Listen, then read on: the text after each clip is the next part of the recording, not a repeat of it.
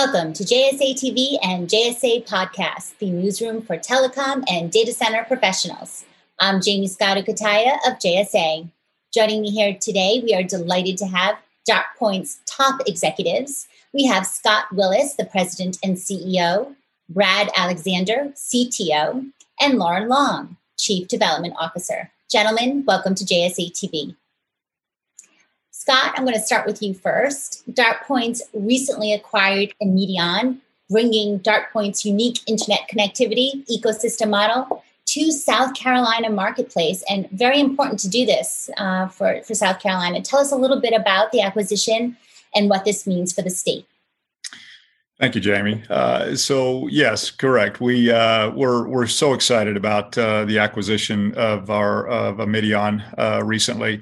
So when we were really out looking at um, organizations that were uh, meaningful to the DartPoints model, uh, we identified early on Immedion as a as a candidate, and we're excited about um, our opportunity to move, particularly into the state of South Carolina. Immedion is a is a business that has really grown with South Carolina. Uh, it's uh, it started about 15 years ago. Uh, today they've got four locations: uh, one in Greenville, one in Spartanburg, one in Columbia, and one in Charleston. So they're really invested in the state of South Carolina. Today, they represent uh, about 275 customers in the state of South Carolina, and what that means from a revenue is they also represent just under about 60 billion in revenue. So when you think about uh, Immedion uh, and now DartPoints from that perspective, uh, we are really, really excited about South Carolina. We want to uh, remain invested and continue our investment, and that's really what the acquisition is all about. Um, we are at DartPoints really looking to leverage what Immedion has built over the last 15 years and introduce new ecosystems that are going to lay the foundation for not only today's growth for the state of South Carolina, but where the leadership within South Carolina wants to take the state from a digital infrastructure perspective.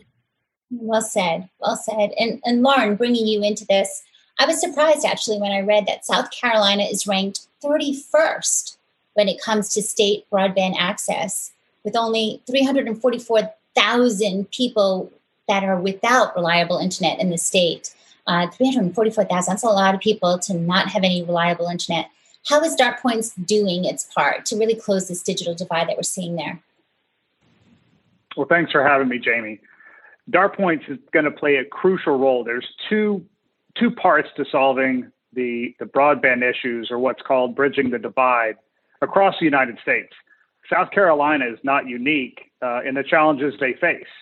Very similar to to other states in which we operate, like like Iowa.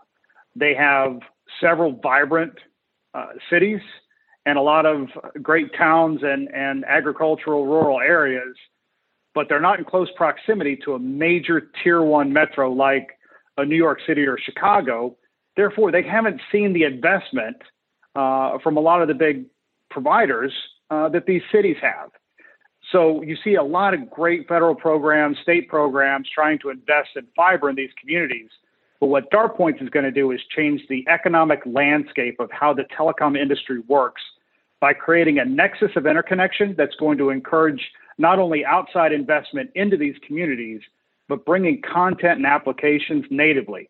So now they don't have to come from far away. They're going to live within the state of South Carolina. And that's what's going to make all the broadband investment matter. So, Loren, is one of the co founders of Dart Points. could you give us a bit more of the backstory, why the company started, and what your mission is today? Well, the great news is the mission today is the same mission that it's always been. We were, uh, you know, in, in, 2011 and 12, when we were looking at the data center industry, uh, you know, the founders all came out of the mobile uh, industry.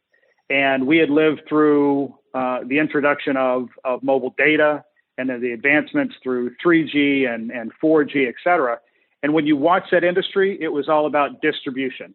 And instead of having, you know, one antenna for an area, it would you would have many because as the data speeds increased, you needed to do that. You needed to distribute the assets. At the same time, back in 2012 in the data center industry, they were talking about how do we build a 500 megawatt data center in northern Canada where it's cold. And that's absolutely ridiculous when you look at the history of technology. And so our, our vision was to create a distributed network of interconnection data centers across the country and beyond that would allow content and applications to flow near uh, the people who use it most. That's exactly what we're doing today, and, and that's the excitement of working with a company like Immedion that already has a vibrant ecosystem in South Carolina, where we can bring those two models together.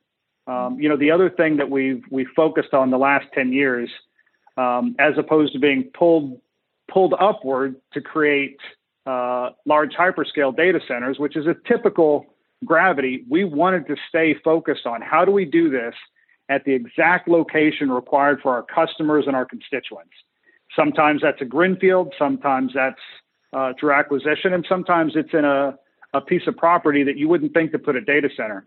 But we've, we've spent a lot of years and a lot of experience perfecting that. So now when we're doing this, whether it's in South Carolina or Iowa, we can we can take on any challenge and put those interconnection assets exactly where they need to be. Love that. And and Scott, getting back to South Carolina, you guys operate four South Carolina data centers offering colo, cloud, managed services to these local businesses. You're also bringing a local internet exchange called Bridge IX. Can you tell us a little bit more about Bridge IX? Jaymie, listen, we are we are so excited about Bridge IX. I referenced earlier about um, Points' interest and commitment to further invest in the state of South Carolina.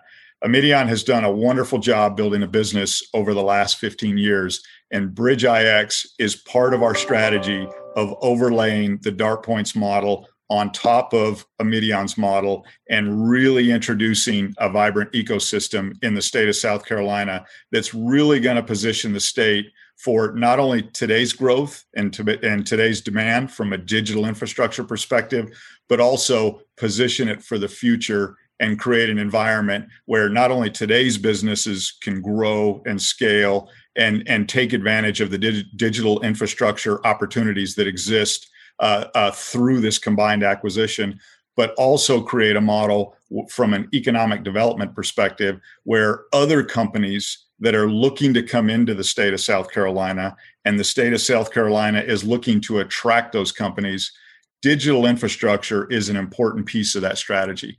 And that's really what Dart Points is all about. We want to be the state of South Carolina's partner. We want to invest and we want to create that environment where not only today's companies can have the same capabilities that that organizations can get in Dallas or Chicago or Northern Virginia, New York, uh, LA, which was referenced earlier by Loren, but but we can deliver that locally within the state at the same performance level and at a, at, at the same cost point that that organizations experience in those cities. And that's what that's what the Dart Points model is all about. We're excited about that opportunity, and we want to be that that partner for the state to really bring that digital infrastructure strategy to to uh, to the state of South Carolina.